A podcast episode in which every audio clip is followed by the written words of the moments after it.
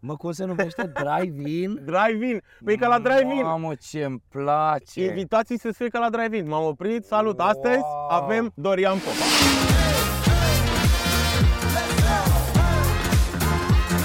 Salutare și bine v-am găsit la Drive-In, primul podcast oficial uh, pe YouTube din partea mea. Până acum a fost mai greu. Primul invitat nu putea să fie altul decât Dorian Popa. Mă, cum se numește? Drive-in? Drive-in. Păi ca la drive-in. Mamă, ce-mi place. Invitații să fie ca la drive-in. M-am oprit, salut. Astăzi Wow. avem Dorian Popa.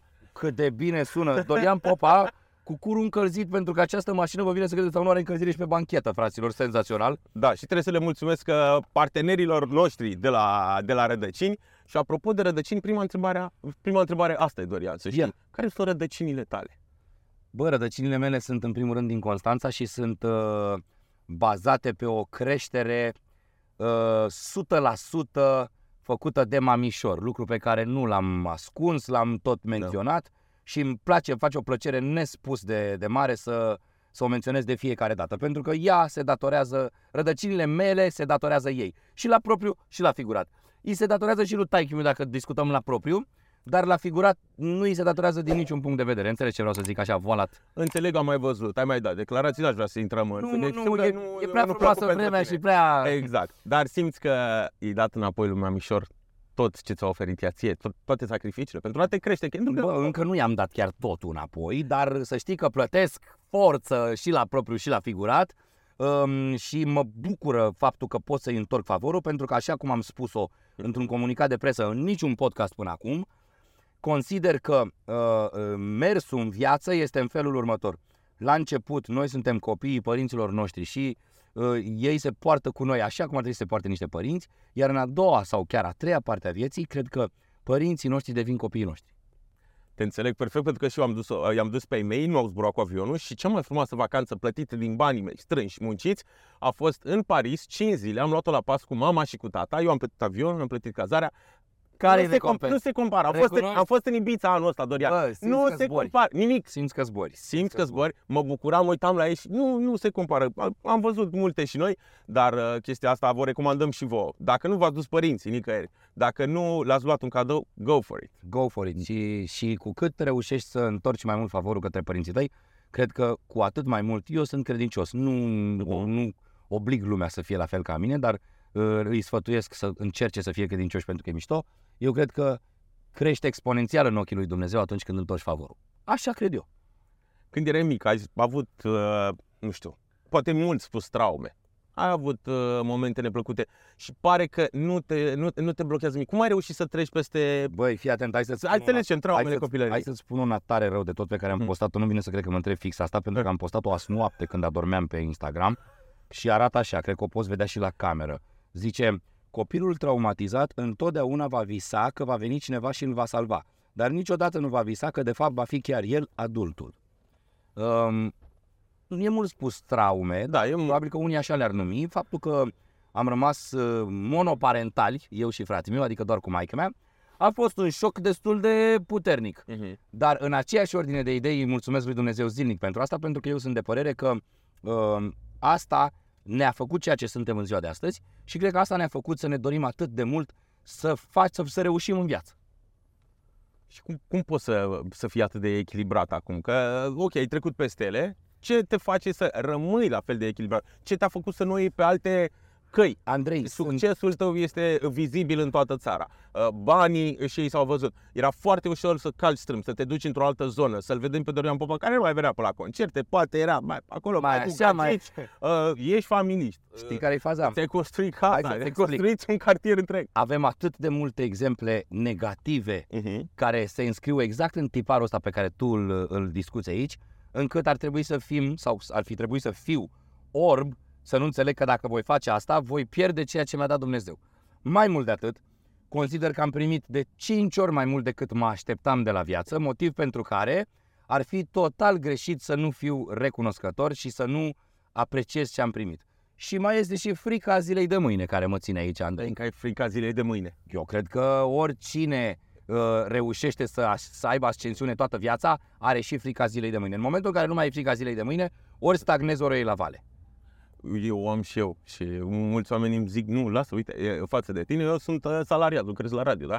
Uh, Dar o am, o am frica zilei de mâine și la Da. fel. La fel cum- Fără frica zilei de mâine. Dar crezi că poți pierde tot? Normal. Într-o clipită, mai ales că asta, e o- asta este o, o, bă, o carieră, o zonă, un domeniu efemer. Corect. Aici azi ești, mâine nu ești. La fel și tu la radio, la fel Corect. și eu. Uh, Vine unul care e poate nu mai bun ca tine, dar la fel de bun ca tine, însă nu face greșelile alea de care vorbeam. Corect. Tu le faci, te-a țăcat imediat, ai sărit la locul. Mă întrebai de concurență. Uh, normal că mi-e frică de concurență. În fiecare an mi-e frică de concurență. Dar ți-e frică cu adevărat sau doar te ambiționează? Mă mobilizează, exact. Nu te-am văzut niciodată să dai cu hate în cineva care No. ți-ar putea fi concurent. Nu te-am văzut să zici, bă, ăsta face, am vrut eu să fac aia. Niciodată. cea mai slabă uh, reacție pe care o poți avea la concurență este să te frustrezi și să devii hater. Și cea mai smart reacție pe care o poți avea la concurență este să te mobilizezi și să zici, bă, dacă nu scot untul din mine, concurența mă va detrona. Iată. Iată. Doamne, doamne, cât mă bucur că ești aici și îmi place podcastul Pupă, ăsta. fratele, Uh, și sper că cei tineri care se uită la noi, cum se uită și la vlogurile tare, învață din, uh, din toate vorbele astea, pentru că nu sunt aiurea, nu sunt scoase din cărți, nu sunt doar motivaționale, deși de multe ori ai putea să și faci să asta. știi că Te-ai eu- gândit să fii speaker motivațional? Nu, frate, că Mi-aș nu- imagina. mai, a- mai accept să știi din când în când uh, Dar faci speech-uri asta. și locuri în care să le vorbesc cu oamenilor, dar nu aș vrea să fac din chestia asta o carieră, pentru că m, cred că atunci când uh, ajungi să ai săptămânal uh, speech-uri motivaționale, la un moment dat îți pierzi din glow. Din, uh, din știi, înțelegi ce zic? Nu știu, poate Înțeleg. nu vreau să jignesc speakerii, nu vreau să îi uh, uh, lezez din niciun punct de vedere. Prefer să rămână chestia asta cu, cu speakerul motivațional și cu sfaturile, așa o chestie pe care o fac atunci când simt, uite, și pe Instagram, pe grupul meu, că acum e asta cu grupurile Da, da, da, private, da, cu da, au-hau, le dau sfaturi copiilor, dar le dau când simt. Adică dacă într-o zi nu simt că am un sfat pertinent să-l Nu pun ai acolo, program de postat. nu pun de nevoie. Pentru că un sfat adevărat nu vine forțat, vine natural, cred eu. Băi, iar mai fript, mă? Aoleu, Eu cred că și la apăsăm mine. noi cu Da, cotul, mă. Apăsăm noi cu cotul. M-au luat căldurile, zic, Da. bă, ce naiba, E- că nu sunt așa grele Ia, întrebările. Na, na. Am vrut să Nu sunt așa grele întrebările. nu, nu, nu, nu sunt deloc grele. Încerc, am, uh, mi-am făcut și niște întrebări, dar cu siguranță uh, până acum nu am învățat să respect un desfășurător. Uh, Mai ales cu N-ai- tine este foarte simplu să, să nu stăm știu la că ai de vorbe. ce, mă, și nu frate. te-am mai văzut de mult, sincer, mi-e drag că povestim. Chiar nu ne-am mai văzut De de ce? ceva vreme. Bine, nu ne-am mai văzut fizic, că noi Da. nu mai avem contact oricum pe internet, pe astea, adică... Dar mă bucur și întotdeauna am apreciat să știi, fi un exemplu și mereu uh, le-am vorbit oamenilor frumos, pentru că ești omul care sare mereu, uh, o să ajungem și la, și la asta, dar de fapt e un podcast. Tu de cine ești ajutat? Tu ajuți de Vă, vă spun sincer pe podcast, de câte ori am cerut ajutorul lui Dorian, uh, l-am invitat la podcast, dar nu ascund aici că ăsta e și un ajutor, să începi un podcast pe YouTube-ul românesc cu Dorian, care este imens pe YouTube, uh, înseamnă un boost. Bă, dar zile ca să înțeleagă, neplătit, adică suntem aici ca A, da, Doamne că, ferește! că, să nu cumva să A venit încapă, cu benzina lui, pe Gândirea mașina asta. lui care consumă mult. că, nu vreau să o așa mult, dar ajungem și acolo. Da? Uh, nu vreau să se gândească oamenii că, mamă, stai mă liniștit că ăsta se bucură, dar i-a dat de fapt lui Dorian Nu, uh, dar uitați-vă la mine, n-așa avea. fiul lui. Nu ne avea, lasă că ai, lasă prăjeala, dar, uh, dar să înțeleagă oamenii că atunci când vin la un podcast o fac 100% benevol. Până acum nu am nicio participare plătită în niciun podcast. De ce? Pentru că mă bucur foarte tare de acest uh, fenomen numit podcast, întrucât e zona în care pot efectiv să le povestesc tinerilor și de ce nu și celor mai înetate povestea mea de viață ca, ca pe o lecție. Și nu neapărat o lecție de așa da, și o lecție de așa nu. Că am făcut și eu gafe la viața mea și am gândit greșit și expun chestia asta întotdeauna și Ei. în podcasturi ca oamenii măcar să nu repete greșelile mele, să înțepenească Jacksona. iar am dat cu ea. Frigi. Da, Frigi. iar am dat cu ea. Dar care e cea mai mare gafă pe care ai făcut-o? Sau una dintre ele, nu cea mai mare, că de obicei se întreabă asta. O gafă, mă, nu știu, un, poate mult zis un regret. O gafă pe care n-ai fi vrut să o faci. Bă, o gafă pe care n-aș fi vrut să o facă, m, probabil faptul că mă simt, nu o gafă, este un reg- nici regret, e ceva ce aș schimba dacă m-aș întoarce în trecut, n-aș mai, uh, uh, uh, nu m-aș mai întrista de la faptul că muncesc când ai mei colegi se distrează. Asta este chestia pe care o tot propovăduiesc în ultimul timp. Când eram în pariu cu viața, frate, bă, plângea inima în mine că prietenii mei se distrează și eu nu mai am timp nici de ei, nici de Pe distracție. bune, vei, treci treaba asta în minte. Păi dacă la 23-24 de ani, Andrei, tu să fii de luni până luni la muncă, nu e ușor de înțeles. Da. Nu e ușor de înțeles, mai ales că e vârsta la care, na, pe vremea aia nu erau festivaluri, acum sunt Nu. festivaluri, dar și atunci... Atunci era concertul vostru de la arenele mergeau române. Oamenii la, la mare, mergeau la munte, nu mai ratam absolut toate distracțiile astea alături Dar de nu poate să colegi. fie un regret, având în vedere ce s-a întâmplat. N-are cum să fie un regret, dar, dar uh, îmi pare rău că atunci nu înțelegeam și nici n-a fost cineva care să-mi spună să nu mai pară rău că muncesc. Și le spun tinerilor, bă, sacrificați cât puteți prezentul pentru că viitorul vă va răsplăti înzecit. Știu că atunci când ești tânăr pare ciudat, a, păi stai mă, cum să muncesc? Da, Uite, dar te-ai și distrat. ai mei se distrează. Am- Te-ai și distrat. Au fost ore de muncă, dar era un colectiv frumos. Bă, overall era muncă, mult mai mult decât distracție. Da. Colectivul era super, dar era muncă și gândește-te că rigoarea era la level cel mai înalt, pentru că nu e, adică eram la cel mai bun, dintre cele mai bune posturi de televiziune din țară, Uh-huh. ghidați și mânați de cei mai buni producători din țară. Corect. Deci, n-aveai cum, adică te distrai, dar, dar te distrai în baza contractului. Uite, o chestie pe care n-am discutat-o de foarte Mhm. multe ori. Noi aveam contractual stipulat că nu avem voie să ieșim la club. Ei, Da, în pariu cu viața, Da, deci a, a fost o clauză care a, a survenit. Uh, n-a fost din prima, pentru că, uh, îți dai seama, am început, a fost succesul uriaș pe care nu-l așteptam și noi mai ieșeam și noi la discursul și la astea și se afla, îți dai seama, apăream în presă da. Și nu era bine. Și atunci îți dai seama că la al doilea contract mi-a apărut clauza. Wow. Nu e ușor. La 23 de ani să știi că nu ai voie în club. Da. Adică poate chiar prinzi o zi liberă sau e Și au ziua fost- unui, cât- sau e câți ziua ani unui atunci? prieten, uite. Ah. Să spunem că e ziua ta și o faci în club. Și n-aveai voie. Mai ales că e n-ai înainte voie. de ziua ta, Mă, nu după 4, contractual- după 7. Contractual Dar nu ai nici de voie, ziua ta nu leule. puteai, nici de ziua ta nu puteai în club. Păi da, de, de ce mă Wow. întreb? Nu știi ce era un contract? Știi Ma, ce era un da. contract? Știi ce era o clauză scrisă? Da, mă, pe dar mă hârtie? gândeam că puteau să... Bă, de Hai data să asta... zici, poate exagerez, dacă voiai o învoială Da. și oricum probabil că invitam și colegi din Pariu cu viața să spui că se putea, da. Da, nu e vorba numai de ziua ta. Dar cred că era mai viață. mult vorba de a nu te îmbăta în club și a strica cumva De imaginea fapt, și de serialului. drept despre asta este vorba, Nu? despre imaginea ta și a serialului. Dar vrei să spun un lucru? Uh, uh, uh, Chintesența acestei povești, ce bine a fost pentru că acum nu mai suport cluburile. Adică, a, îmi place să mă duc în club și să, Când ai show, și să muncesc, să cânt, când? să cânt, să stau cu Nu-ți oameni. mai vine să te duci singur Dar la... nu mai vine să mă duc să ce, să-mi iau Când ai fost masă, ultima să oară? cheltui bani. Când ai fost ultima oară să ții masă sau invitați sau... Zi, Nu, știu. cum s-a întâmplat? nu, am mai fost de, cred că 6-7 ani. 7. Atât de multe că nu-ți mai amintești cum a fost ultima oară? în Dar club? cred că probabil a fost o refulare, probabil după ce s-a terminat pariu cu viața. Cred, cred că am ieșit la loft, cred. Da. Și oricum a fost gafă supremă, pentru că e o chestie pe care o povestesc tot timpul. Mm. A fost loftul, vezi ce înseamnă exact. Dumnezeu mi-a arătat de ce oamenii mă opreau de la a merge în club. Mm. Am ieșit de la loft, m-am dus la gard să fac un pipi Da. și am apărut în toată presa când făceam pipi la gard. E, de parcă nu toată Păi lumea simt că face acolo asta. era cu baia. Da, Da. toată lumea face, da. Da, când ești persoană publică, nu mai poți să spui că toată lumea face asta. Deci de acord cu chestia asta, cu persoanele publice, trebuie să fii Da, mai frate, atente. sunt de acord. Pentru că Ia. știi de ce? Uite, ți-o spun în felul următor. Mhm. Uh, ne place notorietatea, ne place faptul că veniturile financiare sunt exponențiale față de alte joburi, trebuie să coste ceva. Trebuie să coste ceva. Și mai mult de asta, ești, ești, uh, ești un exemplu pentru tineret. N-aș vrea ca tineretul să înțeleagă, pot să mă piș și eu la gard, că se pișe toată lumea. Ok, Că așa a zis Dorian. ok. Înțelegi ce zic? Înțeleg. Lasă să fie o informație pe care o avem din strămoși și o știm între noi ca oameni. Bă, nu e așa moarte de om să faci un pipi la gard, Doamne ferește, Corect. dar ar fi bine să nu o promovăm ca fiind un exemplu.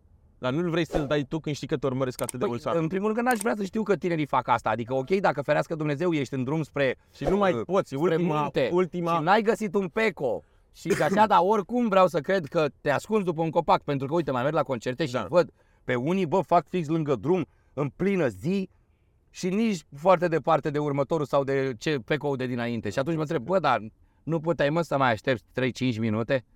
Vai. Nu e așa, nu e moarte de om, înțelegi? Dar, Corect. dar putem să fim un pic mai civilizați. Putem, da. Să... Și atunci hai să căutăm să dăm exemplu ăsta. Nu ăla de, aia bă, că toată lumea face. Dar știi că sunt foarte mulți oameni care zic că, bă, nu contează, se supără, bă, nu contează că ești uh, persoană publică sau nu. De ce facem, uh, tot oameni suntem, de ce persoanele publice sunt puse mai mult la zid pentru același lucru? E, Nu sunt de e- acord. Nu Ai sunt și de acord. explicat, nu? Nu sunt de acord, pentru că sunt o grămadă de beneficii și aceste beneficii trebuie să fie contrabalansate de ceva. Altfel ar fi nedrept, ar fi, nu ar mai fi echivalență. Dar crezi că sunt și persoane publice care nu se bucură de aceste beneficii, care poate sunt doar persoane publice, dar nu fac atât de mulți bani, uh, nu sunt atât de iubite. Uh, sunt, nu că cred, Am luat- sunt absolut sigur că există, Da. sunt absolut sigur că există, dar Cred că undeva este o chestie pe care ei nu o fac bine de nu sunt mai iubiți de atât. Sau, Mhm. sau poate nu vor și atunci nu e o chestie de rău augur, dar dacă își doresc să fie uh, mai, mai iubiți și mai uh, în, în atenția mai multor oameni, atunci înseamnă că undeva ce cu ceva greșesc de nu se întâmplă chestia asta. Uh, dar ce crezi despre faima asta care vine brusc? Care e clar că nu e remunerată, pentru că uh, vorbim despre oameni care cresc, să zicem, 100 de mii, 200 de mii Peste într-o noapte, săptămână, da. peste noapte. Uh, tu ai crescut constant. Ok, e foarte mult, dar ai crescut constant și pe multă muncă. S-a văzut, nu, nu a explodat peste noapte Dorian Popa. E foarte greu de gestionat faima care vine de valul, așa deodată. Și la voi la pariu, că Dar dar nu e rapid, imposibil. dar nu de Dar nu afară. e imposibil, Andrei. Uh, problema este că uh, no- marele noroc pe care l-am avut noi a fost că uh, cei din pariu cu viața au știut să ne strunească foarte bine. Nu e un secret faptul că faima te ia de cap un pic. Da. Pe toți și pe mine m-a luat. A- Aș fi ipocrit să spun că nu. Ok. Dar am avut oameni cum ar fi Ruxandra Ion, cum ar fi domnul Adrian Sârbu, care pe vremea aceea era CEO de Mhm. ProTV, care au știut clar cum să ne strunească și cărora le voi fi recunoscător o viață întreagă. De ce? Pentru că, bă, n-am luat o razna. Mai ales că știi cum e cu faima, cu cât e la vârstă mai fragedă, cu atât mai greu de, de, de gestionat. Și eu eram printre norocoși, că eu măcar aveam 21 de ani, dar imaginează că restul, Alina Eremia, uh, sore, erau copii, erau mult mai mici. Peste noapte, așa cum ai spus și tu, Da. da. serialul ăla a bubuit, adică ieșeam pe stradă și toată lumea era like, a, Andrei, nu știau cine-i Dorian Popa ăla. A, Andrei, bă, la 21 de ani te ia de cap. Da. Că ți se pare că ești invincibil. Nu ești nimic, de fapt, și de drept. Ești doar un produs de marketing care poate dispărea, uite așa. Dar cu, cu struneala potrivită, uh, poți crea și din faima apărută peste noapte lucruri concrete. Știi care e diferența? Um, diferența între ce am trăit eu și ce trăiesc alții acum este că atunci nu era social media. Mhm. Că dacă ar fi fost social media, era Facebook, era la început. Dacă ar fi fost social media atât de dezvoltată ca în prezent, și noi am fi bubuit peste noapte și poate ar fi fost mult mai greu de gestionat. True, dar aveți oamenii acolo, aveți totuși o echipă în spate Întotdeauna. care vă ținea. Ăsta e marele Nu avantaj. ați fost singur cu Problema telefon. e că mulți dintre ăștia care bubuie acum sunt singuri, frate. Dau o piesă, dau ceva, a doua zi știe toată țara și efectiv decolează. Ăsta e cuvântul, decolează. Dar crezi că oamenii faimoși sunt mai, mai mult, uh, sunt mai singuri decât cei care nu sunt faimoși? Tu, tu, tu câți prieteni ai, Dorian, adevărat? Prieten, prieten. Ce? Ai dat-o pe aia directă. Păi, Păi, nu știu dacă e neapărat de la faimă, nu știu neapărat dacă e de la faimă, cât de la faptul că uh, cu cât ai mai multe realizări în viață, cu atât vei avea mai puțini oameni în jurul tău, din motive de invidie, frustrare și alte lucruri ușoare, însă nu pot să spun că mă deranjează neapărat. Întotdeauna când îmi vin gândurile astea în cap, mă gândesc la gluma aia de pe internet care spune că de aceea un autobuz are 40 de locuri și un Lamborghini 2. Înțelegi? Bănuiesc că o știți, e, nu e, adică e destul de virală, nu cred că ați auzit-o de la Am mine crezut, că, acum. am crezut că ți-au dat-o la Lamborghini, că toți au dat Nu, ăștia frate. cadouri. Păi nu, că merge și cu Ferrari, dar eu am zis și eu cu brandul meu, da, ca să se înțeleagă. Dar uh, nu e un secret faptul că realizările în viață, succesul, îți atrag antipatie, atrag invidie și atunci abia vezi cu adevărat cine sunt oamenii din jurul tău. Da, am din ce în ce mai puțini prieteni, dar nu mă deranjează. De ce să mă deranjeze? Uh, Cei care, pe care i-am aproape, știu că i-am de-a binele aproape. Uite, cu tine vorbesc o dată la câteva luni și te consider un prieten. Nu am nevoie să vorbesc cu oamenii zilnic ca să fie prieteni. Da, fix asta vreau să întreb mai devreme. Uh, ți-am cerut ajutorul de mai multe ori sau te-am invitat la radio uh, pentru că am crezut întotdeauna că poți ajuta și emisiunea și ce fac eu. Uh, ți-am cerut ajutorul și acum. Nu mi-ai cerut niciodată nimic în schimb. Cine îl ajută pe Dorian Pop? Dumnezeu, întotdeauna. N-ai- Când nu oferi ceri ajutor, nu nu? trebuie să, când oferi ajutor, în primul rând, nu trebuie să aș- aștepți lucruri la schimb. Nu, Cer niciodată. și eu ajutor la rândul meu, dar poate n-am avut nevoie de la tine și Corect. nu spun că mi este rușine să cer ajutor, dar caut să-l cer mai rar pentru că știu că de multe ori, din păcate, oamenii nu gândesc la ca mine și mă oblig când cer ajutor. Dacă aș ști Bine, că da. sunt mulți care gândesc ca mine și că pot ajuta fără să fie vreo vreun subliminal din ăsta prin care, mamă, stai să vezi că acum trebuie să-l data viitoare să stau în mâini, Da. aș cere mai des ajutorul. Da, îl cer și eu, adică nu te gândi că nu cer ajutorul, dar știi ce fac întotdeauna, Andrei? Mm. Caut să cer ajutorul de la oameni care sunt mai sus ca mine, ca să am și ce învăța. La fel încerc și eu. să știi. De fiecare Îți mulțumesc. Dată. De fiecare dată. Aș fi vrut să te contrazic cu ceva de dragul uh, discuției, de Discuții, podcast, dar discuții. uneori lucrurile așa sunt. Lucrurile, uh, Păi, dar știi cum e, uh, Clare. vrei să crești, te alături celor mai puternici ca tine. Vrei să te simți uh, Întotdeauna. rege degeaba, îți iei pe lângă tine 10 tiriplici care îți cântă în strună și o să te simți rege, dar de fapt tu ești nobody. Întotdeauna. Eu m-am mutat în uh, Colegiul Național Gheorghe Lazar și mama îmi spunea, nu te muta acolo, e- e un liceu prea bun, copiii au mai mulți bani, nu vreau să te simți aiureanu. Și am zis, mamă, e cel mai tare liceu din țara asta. Bine, mai e și uh, la Constanța Mircea. Mircea, da. da. Ne-am zis, Lazarul e Lazar. Mi-am dorit să merg acolo și mi-am făcut transferul singur. Eu am vorbit, eu am tărărăm Wow, și am, am, am trăit uh, liceu, am trăit uh, perioada aia de liceu ca în filme, fix cum mi-am dorit. Și nu m-am simțit deloc, uh, poate mai modest sau ceva, pentru că oamenii erau Plus foarte că ai mișto. învățat să-ți dorești, frate. Dar mi-am dorit să fiu cel mai prost din Lazar decât cel mai bun din liceul anterior. Exact. Și asta îi sfătuiesc pe toți oamenii. E aceeași Dubiți, gândire. nu e o rușine, nici nu e o rușine să nu știi lucruri. E o rușine să, după părerea mea, să, Să să nu te dai trebuie. că știi Da, și să și te să nu prindă știi. unul pe pa. Ce ai făcut asta? Foarte cool. Foarte mi s-a ridicat la filul asta. Mm. Teo Trandafir m-a învățat chestia asta. Bă, când nu știi ceva, dacă poți întrerupe discuția, întrerupe-o și întreabă ce înseamnă. Sau dacă nu o poți întrerupe, ia frumos telefonul, dă un Google și documentează-te. Nu lăsa să treacă o informație neștiută pe lângă tine, pentru că nici o să-ți mai amintești să o cauți mai încolo sau a doua zi. A, da, corect. Dar nu, e- da, asta am încercat mereu și la radio. Nu e o rușine să nu știi, poate nu te-a interesat. Știi? Acum te Poate întreb s-a de întâmplat chimie. Pur și simplu. Dacă te întreb acum o chestie de, să zicem, a, aveam mare challenge aici, doar i-am, ia zi uh, de pe uh, zi, uh, Orice, din cât de pe tabelul ăsta, Mendeleev, așa. Mendeleev. Să te întreb și tu îmi zici, nu știu. Și acum cum ar fi fost eu să scot, a, Dorian Popa nu știe chimie. Mi se pare, dar Dorian Popa n-a fost interesat de chimie vreodată. Da, Știi? Nu, nu e o problema nu rușine. este să nu știi, ai zis-o foarte bine, problema este să nu vrei să înveți. Da. Când îți dorești să înveți și, Și sunt cauți lucruri care nu o să te informație... intereseze în viața asta și nu e o problemă. Exact. Da. Nu trebuie să știe toată lumea să călărească. De toate. Sau, exact. Bun. Uh, să trecem mai departe, îmi place discuția asta foarte mult. Dorian, uh, zi care e cel mai mare cadou pe care ți l-a dat viața? Vorbeam mai devreme aici că te-a ajutat Dumnezeu de 5 ori, nu? Mai Cel mult mai decât mare ai fi- cadou pe care mi l-a dat viața este mintea mea. Cred că dacă... Deci, în primul rând, Dumnezeu ne oferă tuturor o minte strălucită, ține de noi să o potențăm și să o utilizăm și să o facem din ce în ce mai bogată în informație, pentru că informația înseamnă putere. Um, iar eu nu pot decât să-i mulțumesc lui Dumnezeu pentru că mi-a dat o minte însetată de cunoaștere și de informație. Și fiind însetat de informație, întotdeauna am căutat să-mi, să-mi îmbogățesc cât mai mult cunoștințele și iată-mă în prezent, zic eu, cu un, un vestiar destul de bine uh, umplut cu informații. Într-adevăr. Cred că asta te-a făcut uh, să fii ce și să fii curios. Eu tot, eu tot uh, militez pentru a fi curios, să știi. Uh, Da, păi da, e e exact ce am spus eu, numai că în cuvinte mai clasice și mai simple. Setea de informație înseamnă să fii curios.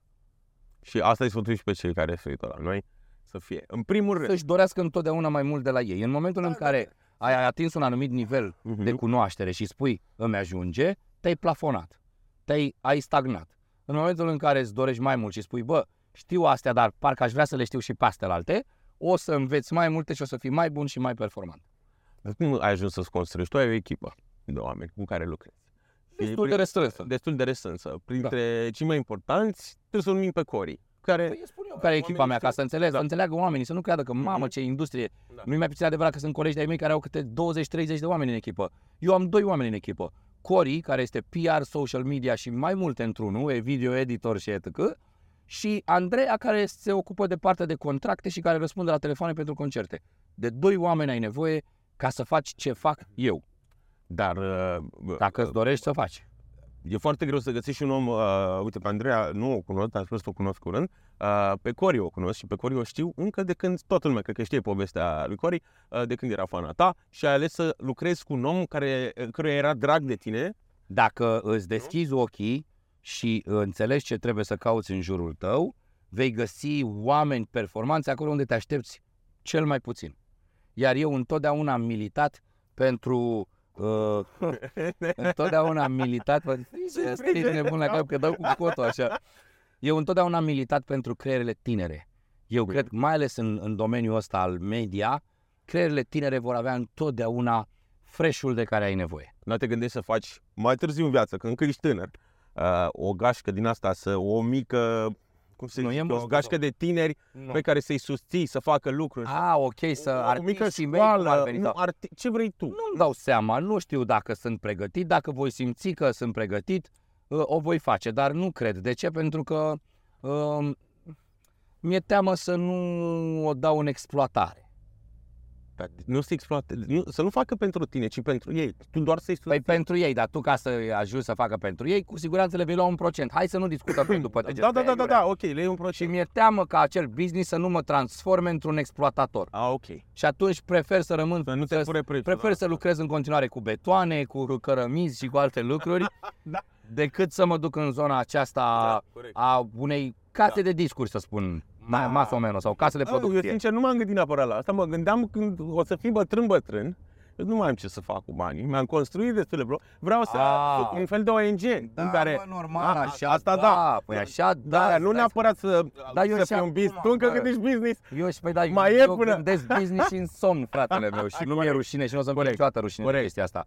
Uh, Dar pe partea asta de care vorbești tu, eu și în ziua de astăzi aj- ajut foarte mulți tineri și foarte mulți vloggeri, tot în stilul ăsta. Cum? Bă, Doriane, poți să filmezi și eu cu tine, pac, vin să filmăm, după care mai stăm vreo două ore la povești și le spun Mhm. cum gândesc eu și îmi plac, îmi plac oamenii care își doresc să asculte. Dacă eu te văd că tu ai interes față de ce povestesc, am să-ți dau informația gratis fără să clipesc. Vezi că mulți oameni nu înțeleg că aceste lucruri în Statele Unite ale Americii se numesc consultanță și costă ai... Bă, știi câți bani costă consultanța? Mult. Enorm. Da. E, eu ofer gratuit. De ce? Pentru că uh, simt că Dumnezeu m-a lăsat pe pământ să împart. Și mai e o chestie pe care am auzit-o de la un CEO foarte șmecher din Portugalia. Aveam o colaborare la un moment dat cu un brand în care m-a invitat în, uh, la fabrica mamă în Portugalia. Iar CEO-ul mi-a spus așa, când vedeam că îmi spune foarte multe informații, am zis, dar de ce nu spuneți atât de multe informații? Nu e mai smart să le țineți pentru brand și să nu le împărțiți? Și mi-a spus Dorian, dacă nu lași informația să plece, Dumnezeu nu-ți va da altă informație nouă. Dacă tu ții totul Wow. pentru tine, nu o să primești. Împarte și o să primești. Același principiu îl- îl aplic și cu banii, care pot fi ochiul dracului, așa cum se spune în popor, dacă tu îi faci să fie ochiul dracului, dacă te transformi într-un lacom zgârcit care doarme pe bani și care, se, uh, care disimulează sentimentele doar ca să își protejeze banii, sau poți să folosești banii ca o unealtă de a-i face și pe alții fericiți. Mă duc la un restaurant să știi că la mine șpaga o să fie triplă față de toți ceilalți. De ce? Pentru că Dumnezeu mi-a dat mai mult și pentru că omul ăla muncește. Normal că dacă mă servești în scârbă, nu o să-ți dau mai mult. Dacă îmi văd că îți pui suflet, îmi speli mașina frumos, îmi arăți, uite Dorian, avea un punct acolo, să știi că am frecat și cum să nu împarți? La fel și cu informația, dacă văd că oamenii își doresc să, să primească informație și o folosesc într-un mod constructiv și poate și ei împart pe mai departe, de ce să nu dau informație? De ce să țin pentru mine? Aia înseamnă egoism. Niciodată n-am ținut pentru mine. Ba mai mult, dacă vei urmări sau dacă oamenii vor urmări vreodată podcasturile în care am uh, fost invitat, eu întotdeauna spun, uite așa, tot ce știu. Da. Pentru că Dumnezeu cu siguranță îmi va da pe o parte ceva ce 99% din ceilalți nu știu Dar nu și eu voi fi primul care știe. Dar nu aștepți oricum asta. N-aștept, dar se întâmplă invariabil. Pentru că în momentul în care împarți, primești, punct. Așa e. Asta așa e. Și nou, nou Poate din nou, să- n-am cum să te... Împarți, primești. Asta așa este. As simple as that. Am văzut mai devreme că ai lăsat mașina la spălat. Nu știu dacă ai spus vreodată într-un podcast. Mă gândesc că suntem pe YouTube și am nevoie, trebuie să mă și înveți aici și o să fac Așa. asta în podcast, că nu ne ascundem, așa, zi. m-ai învățat și tu, nu ne ascundem după deget. Uh, știu oamenii cât lași uh, șpagă la spălat mașina? Un milion. Bam. La Lamborghini și la GLE 50. Mi se pare că e și în funcție de mașină. A, pe bune, da! Păi, nu, păi, bă, bă, nu e așa. Ba, așa e! Este raportat la ce speli, nu? Deși dacă stai să o iei fizic, spală mai mult la GLE decât la Lamborghini, săracii băieți, dar E grijă. la Lamborghini las un milion, asta e șpaga, nu Au- spălatul. uh, da? Vorbim de o șpagă. Eu am dat cu mâna. Dorian a lăsat mașina la spălat, înainte să nu iese în asta și m-am dus efectiv. Era și domnul care urma să spele mașina și am dat cu mâna pe mașină să văd dacă am avut praf. pe mână. Nu există praf mașina lui Dorian. Uh, Păi Dacă și ați spălat o totuși- seară, ți-am zis, nu? A spălat-o cu o seară înainte și a dat 100 de lei omului. Da, ai fost înainte să plătești. Da, da, să știi că sunt... Asta era uh, șpaga lui. Sunt băieții, da, șpaga spălătorului. Să știi Da. că sunt băieții, nu vreau să ne ascundem. La Mhm. spălătoria unde am lăsat-o acum nu plătesc. Dar și dacă plătesc e aceeași Ok. chestie, pentru că mai am colaborări. Da. Um, um, dar uh, trebuie să știi că nu las oricui. Deci ți-am spus printre rânduri, dacă ai fost mai atent, uh, Mhm. atent mai da. devreme, Dacă nu își dacă fac nu treaba- ești serios și dacă ești, uh, să nu spunem cuvântul, Da. hâzgionule, nu-ți las. Pentru că este o chestie de principiu. Sunt un om foarte principial și cu demnitate și coloană vertebrală. Dacă tu mă iei la mișto, eu nu o să te iau la mișto, dar nici nu o să te respect. Nu te mai bag în seamă, pur și simplu. Te tolerez, te iubesc pentru că așa m-a învățat Dumnezeu, da? Uh, uh, Romani 12, 21 uh, uh, biruiește răul prin bine, da? Nu o să-ți reproșezi niciodată că tu alegi să fii ciufut sau ineficient la locul de muncă, dar cu siguranță nu o să te răsplătesc ca atare. Apropo de răsplată, mergem mai departe. Ai spus vreodată care e răsplata ta pentru Cori? Uh, salariu nu o să-l spun nu niciodată. salariu, Cred că e o chestie nu- nu confidențială, salariu, dar e un nu salariu generos. E un salariu și a crescut? Asta vreau să întreb. De-a lungul normal, timpului? nor- Dacă crește Poți să în mod zici de constant. câte ori a crescut? Uh, Așa, de vezi, vreo 5 ori de când lucrăm, um, iar uh, Și mi-ai făcut cadourile, diverse cadouri, asta bonusurile sunt extrem de consistente pentru că, uh, a se înțelege, Mhm. Cori este un om extrem de dedicat jobului ei Mhm. Și uite, mi se face pelea de găină și pe lângă faptul că este extrem de dedicată, este extrem de profi. Mhm. Uh, Pe oriunde merg în ședințe cu ea, Încă de la început, eu știu asta din inside, Da, încă da, de da. când a, a, doar trecuse să lucreze la tine, din stadiul de fan Dorian Popa. Păi, în, în primul rând, ca să nu, să nu audă ea și să creadă că sunt ipocrit și să nu audă și cei care cunosc, Da. în primul rând, în prima instanță, când era un copil și, și am Da. început să lucrăm, uh, era un fel de uh, ajută-mă că să te ajut. Da. Ea mă ajuta, erau mult, mult mai puține îndatoririle ei, evident, nici nu Da. aveam YouTube, uh, Facebook-ul mi-l țineam singur, ea mă mai ajuta cu lucrușoare pe aici pe acolo. Uh, ea mă ajuta și eu îi aduceam clienți și o promovam în spațiul online. Deci era un barter, cum s-ar spune. A, nu, n-ai profitat, nu, doamne ferește. Niciodată. Nu Iar cred pe că măsură ce anii au trecut și ea a început să aibă îndatoriri din ce în ce mai multe Mhm. și să aibă un job cu acte în regulă, normal că am uh, trecut pe varianta salariu concret, cu măriri constante, cu prime de sărbători. Toți cei care lucrează pentru mine Se și primesc prime de sărbători. Și doamna contabilă de la uh, firmele de media, și domnul contabil de la firma de construcții, și Andreea, managerul, și uh, Cori, dar nu e mai puțin adevărat că fiecare primește prime în funcție de cât se implică și cât muncește. Fără nicio rușine. Pentru că, normal că cele mai mari prime le va avea Cori, e logic, e simplu și nu are de ce nici venit să mustăcească. Cori muncește 24-7, așa cum muncesc și eu. Asta vreau să zic, la un moment dat era un tip John Olsen, un YouTuber, care făcea daily vlog și căuta om.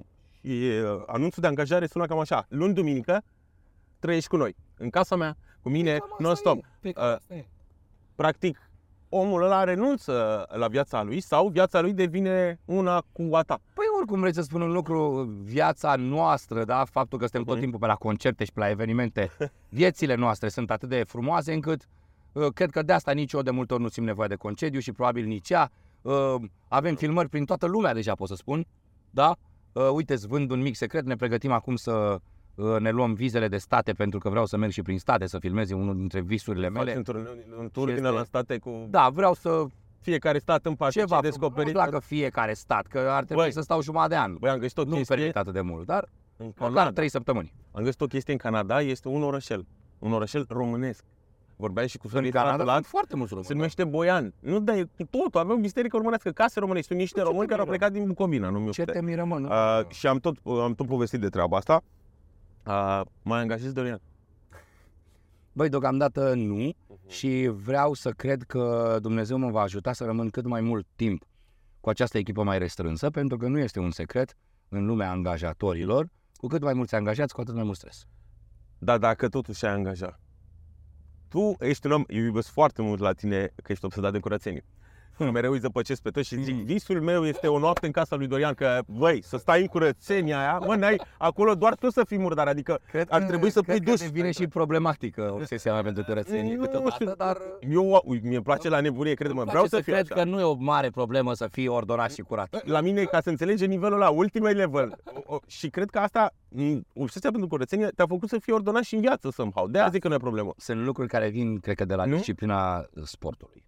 Zici că de la sport a Cred că de la plecat tot. sport, da. Aici Eu voiam să Fac de 17 ani Care a fost primul? Sport. sport, da, și cred că sportul m-a făcut atât de disciplinat și atât Mhm. de ordonat. Nu e mai puțin adevărat că mi-am luat și uh, palme peste ceafă de la maică mea o grămadă pentru curățenie, însă trebuie să-ți recunosc că ea cu gurița ei mi-a spus Mamă, nu mă așteptam să ajungi atât de, de pasionat de ordine și disciplină și curățenie. Adică, teoretic, am surprins-o și pe ea. Da. Pentru că, ci că până la o vârstă destul de înaintată, să spunem 18 ani, când am plecat de acasă la facultate, uite chiar aici la ASE, văd că n-a căzut bila, deci înseamnă că încă mitul este în picioare, știi cum, știi, știți, știi mitul? Știți mitul, da? Păi, e o glumă pentru adulți, suntem adulți în mașina aici. Da, da, da. Um, Bila n-a căzut, uh, dar cu toate astea eu m-am transformat într-un om extrem de curat și de ordonat, lucru care a, uh, a surprins-o și pe maică mea. Dar zici că tot a plecat de la sport.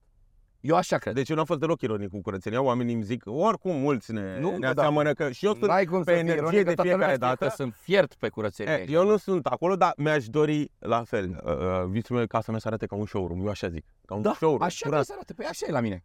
Lumea spune că arată ca un hotel.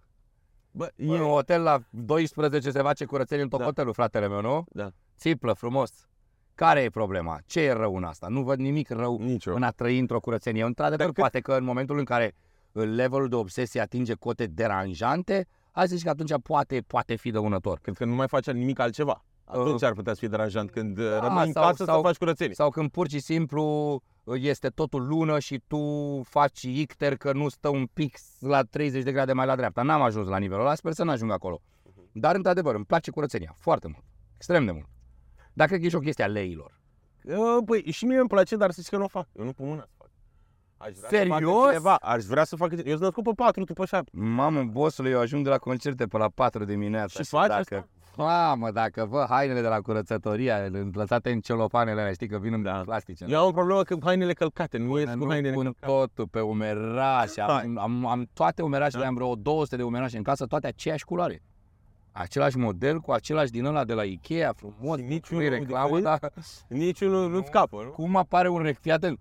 Deci, doamna care ne ajută pe noi cu curățenia în Așa. casă este cea mai fericită din lume pentru că până să vină dânsa, eu aruncam la gunoi umerașe Versace, umerașe Balenciaga, urcă, pentru că nu sunt la fel cu ale mele. Ale la un leu, nu contează că sunt ieftine, Da. dar trebuie să fie toate la fel și albe. A, a, Și n-aveam cum să las, chiar dacă sunt frumoase umerașele alea Versace și nu știu ce, ce să caute în casa mea, că sunt alb, sunt negre. Și le arunca la gunoi. Și doamna Roxana le lua din gunoi și spunea, nu mai arunca umerașele astea, că sunt frumoase și scumpe. Și Roxy, ia-le tu cu mare drag. Dar câte umerașe din astea crezi că ai aruncat? De, De brand? Da. O grămadă, îți dai seama, păi toate gecile vin cu umerașe. 500, Ai, ai, nu mă frate, doamne. 200. Nu mă, Andrei, știi de ce? Nu, fii atent, ascultă un pic.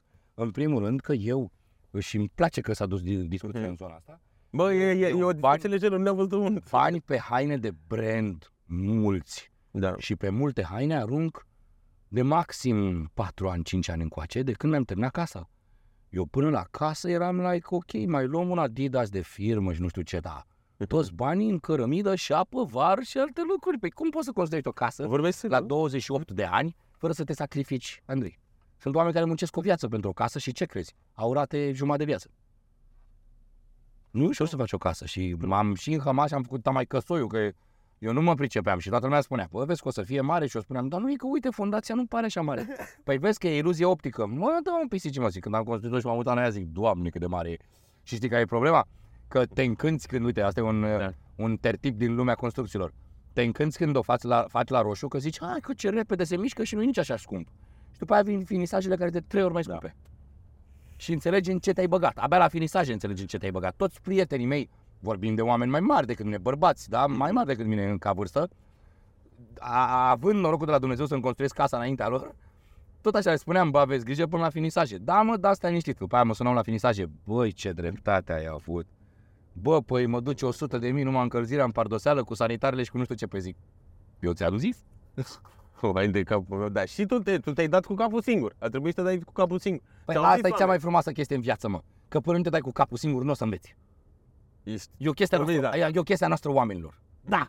Până nu te-ai dat cap cu capul singur, n-ai învățat de adevăratele. Hai să zici că mai există probabilitatea să înveți în 50-60% din auzitele, din ce-ți spun mami, tati, mentorii și prietenii. Dar până n-ai dat tu cu capul și buf de perete să zici, mamă ce doare, n-ai înțeles că peretele doare. Corect. Așa Pă, cred. și aici sunt de acord, dar așa oricum eu ți-am zis oamenii mereu. Mamă, ești pe energie, la fel, o, tu și cu Dorian, dacă intrați și uite că acum suntem într-o mașină, eu încerc să mă domolesc că îmi place să las pe invitat să vorbească. Am văzut că pe YouTube, bă, povesteam și celălalt podcast, dacă vorbește mult uh, omul care are podcast, Prezentatorul. toată lumea în comentarii, lasă-l bă să vorbească. Păi, teoretic, e logic. da. Ar Că- trebui să facem un podcast la început care să vorbim singuri. știi? La un prim, la, la un prim podcast acum, acum este ăsta cu mine, uh, îți merge să vorbești mai mult pentru că oamenii își doresc să-ți vadă și ce faci tu în calitate de moderator. E primul, trust me. Dar după al doilea, al treilea, al patrulea să vorbești tot tu, tot tu, tot tu, tot tu, Păi atunci de ce nu faci podcast singur? Care mare atenție să spun o chestie. Podcastul la rădăcini, Da, da? așa a început. Podcastul nu era cu invitat. Eu am făcut podcast acum patru ani pe YouTube. Podcastul însemna să-ți pui căștile în urechi și să discuți despre un topic singur, tip monolog. Ce valoare? Asta însemna, asta însemna podcastul. Doar că el între timp, cred că, dacă mă întreb pe mine din cauza pandemiei, Mhm. s-a transformat în acest tip podcast interviu. Dar mai light și mai lung, lucru pe care nu-l poți aborda sub nicio formă la radio sau pe televizor. Corect. Că n-ai cum să te întinzi o oră. Corect. Decât dacă faci o emisiune de genii, nu înțeleg că nu prea există podcasturi pe radio. Cred că doar cel al lui Cătălin Măruță s-a dus la un moment dat uh, pe Ce măruț a băgat pe radio podcast? Da, da, da, da, da, da, da, cred că... Băi, ești nebun? Da, deși, nu știu dacă și Mihai Morar. Habar Da. N-aveam. Îmi raportez la ei că... Pe mine ei mă sunt- distrează, pe mine mă distrează, îți- o să-ți spun Ia, acum. La ce te uiți? Pentru că ai, ai menționat numele Mihai Morar, Mhm. nu o să intrăm în detalii, știe Ok. și el, știu și eu. Uh, mă distrează că foarte mulți dintre cei care probabil huleau sau aveau nu neapărat uh, cuvinte de laudă la adresa YouTube-ului, în momentul în care a venit pandemia, ce crezi? S-au băgat pe YouTube. Uh, nu mai spune niciodată uh, lucruri care se pot întoarce împotriva ta sau care uh, sau de care te poți folosi și tu ulterior, Mm. teoretic contrazicându-te. Da, poate n-au știut. Da, eu, pe mine, pe mine Mihai mă Nici susține eu nu foarte știu mult multe pe radio, lucruri, prefer știi. să tac. prefer să tac. Dar nu cred că ai făcut răutate, ți eu, eu mă bucur Dar și nu, că nu facem adresă la morar, Doamne Ah. ferește. Sunt mulți care au, La Cătălin. care au, nu, Nu, nu, da, Cătălin am este înțeles. foarte bun prieten, Doamne Bă, La ferește. mine amândoi m-au, m-au susținut. Nu, Bine, triggerul mă a fost bucur. clar, eu nu mă ascund după Da. deget. Triggerul a fost clar, Mihai Morar, da, ai Da. văzut că de acolo am pornit discuția, dar, Da, dar nu fac adresă numai la el. da, da. da Fac da, adresă da. la toți cei care discutau într-un anume fel și într-o anume nuanță despre YouTube și care acum se bucură foarte mult de ceea ce înseamnă YouTube. Da, crezi că s-au referit direct la podcast? Poate nu văzuseră partea asta. A, Nici eu- nu mă interesează la ce s-au A, de referit. YouTube în general. Ideea este în felul următor. Eu ce îi sfătuiesc pe oameni Mhm. este să încerce ca atunci când nu au uh, nevoie să spună anumite lucruri, să nu le spună. Ok. De ce trebuie să spui mm, YouTube? Mm. Ca ulterior să zici mm, YouTube. Mm. Bă, poate pur și simplu că nu faci asta și ți se părea... Da, mie... Eu nu știu să înțeleg, dar dacă toți suntem la YouTube, Switch. ce sfaturi, switch, ce sfaturi le dai, uh, le dai oamenilor, uite, ca mine, care s-au apucat acum de podcast, uh, Mai care pres- fac YouTube. mai ce să presus facă? Să aibă de grijă la ce orice, postează, la ascultă-mă. thumbnail. Mai presus de orice, mai presus de orice, perseverență și constanță. Și nu pauze. Am fost ieri la Vandici la podcast, Mhm. care îmi spunea că s-a gândit ea nu știu când, în ianuarie, februarie anul ăsta, ha, că Mhm. ce bine mersese în decembrie, mare atenție, decembrie este cea mai bună lună pe YouTube, Da. să ia o pauză două luni, că a zis că și invitații erau plecați prin concedii, că s-a gândit că poate prinde bine. Nu. YouTube nu crede în pauze. YouTube nu-ți va accepta pauzele, YouTube nu te va uh, susține în sensul că, mamă, ia o pauză, li se face oamenilor dor de mine și când mă întorc, ce crezi? Nebunie, nu. Ai luat pauză, toate cifrele tale o să fie în cap. Da? Toate. Da, asta și pe Instagram, dacă ne ducem în partea altă pe social media. Eu Sau lucrurile pot- stau diferit. Nu, și pe Instagram, da, dar, dar nu atât de agresiv ca pe YouTube. Deci, no pe breaks. YouTube, no breaks. No breaks. Și A, acum, vrei dacă... break, îți pregătești content dinainte și dacă vrei să iei pauză o lună, ești genul care postează 3 vloguri pe săptămână, 3 ori 4, 12, spui, ai 12 vloguri pe dreapta și cât ești tu în concediu, dacă simți tu nevoie de concediu, tu îți postează cineva vlogurile. Nu pauze. Pauzele te omoară pe YouTube. Te distrug fizic. Fa, Dar acum, uite, chiar nu vreau să se transforme într-o emisiune, vreau podcastul ăsta să fie lejer. Așa. Următoarea mea întrebare ar fi fost, eu mi-am făcut un plan de cum să postez. Și care e planul tău? cum, ai, Câte? cum ai zice să postez? Minim Unul pe, trei pe unul pe săptămână. săptămână. Nu. Trei podcasturi pe săptămână? Pentru început, dacă vrei să-l bubui, hai zi două, ca să nu te chinui. Asta, asta ar trebui să fac, două pe Eu săptămână. așa zic, da. Ok. Nu mă pricep foarte bine la podcast, Da, Dar dar mă pricep oarecum, sper eu, la algoritmi. la YouTube. Și Te-ai jucat, unul oricum. pe săptămână e puțin tel. Unul pe săptămână e puțin. Da. Da. Îți dai seama că vreau să ajungă la cât mai mulți oameni. Eu Ăsta- zic că ar ăsta e- trebui să ăsta încep este măcar cu scopul. două pe săptămână. Două pe săptămână. Da, primul Și an. Sau primul șase Timingul, luni. că noi, noi vorbim de ceva timp. Nu știu, ăla, ăla îl încerci efectiv. Te dai cu capul de perete până când doare. Deci ar trebui să văd orele, ce se încerci întâmplă. zilele, da. Uh, Ce pot să-ți spun este că, uite, pe perioada verii, weekendurile sunt proaste. Că sunt oamenii afară. Pe de altă parte, pe perioada bă, sezoanelor mai reci, weekendurile sunt bune. De ce? Că nu-s la muncă. dar sunt tot în casă. E, și oricum diferă lucrurile astea de la cont la cont Mhm. și de la ins la ins. Să tu chiar dai tot din casă. N-ai Dar așa ce, un... Dar ce mă astea ți se parcă sunt lucruri pe care le dai din casă? Hai mă, deci băi, Da. ce n-ai? Nu, că sunt oameni care... Uite, Nu, nu, frate, am poți să- vorbit, îți zic sincer, sincer, am vorbit cu oameni care mi-au zis, bă, eu știu niște mici răhățele, nu o să le zic. Pentru că momentan astea mă ajută. Dacă le zic, îmi creez o concurență, mă bat cu niște oameni care fac Nu, același frate, vrei să spun un lucru? În primul rând, cine știe niște mici răcățele și nu le spune, știe niște răcățele care nu sunt neapărat în ordinea firească a lucrurilor, că am mai auzit și eu de oameni care fac răcățele pe YouTube. Dar răcățele pe YouTube is not good, pentru că la un moment dat, într-o zi, bună zi, s-ar putea ca YouTube să se prindă că tu faci răcățele pe acolo. Uh-huh. Și aia e foarte rău, că YouTube când te arde, te arde, de ți ia și canalul, ți ia și tot. Și plângi ca flyerul după. Plus că eu nu cred în principal în scurtături în viață. Sunt oameni care fac răcățele și în construcții și cad casele pe oameni. Eu nu Bă. cred în scurtături barosane. Eu cred în, în munca clasică, zilnică, asiduă, care aduce rezultate bune și de lungă durată. Încep cu mijmașuri, încep cu combinații pe care nu le spui și aules baules, ceva nu e bine. Eu n-am nicio problemă. Ce să-ți ascund eu? De ce, de ce m-aș ascunde cu ceva? Fă ce știu și eu și vedem care face mai bine.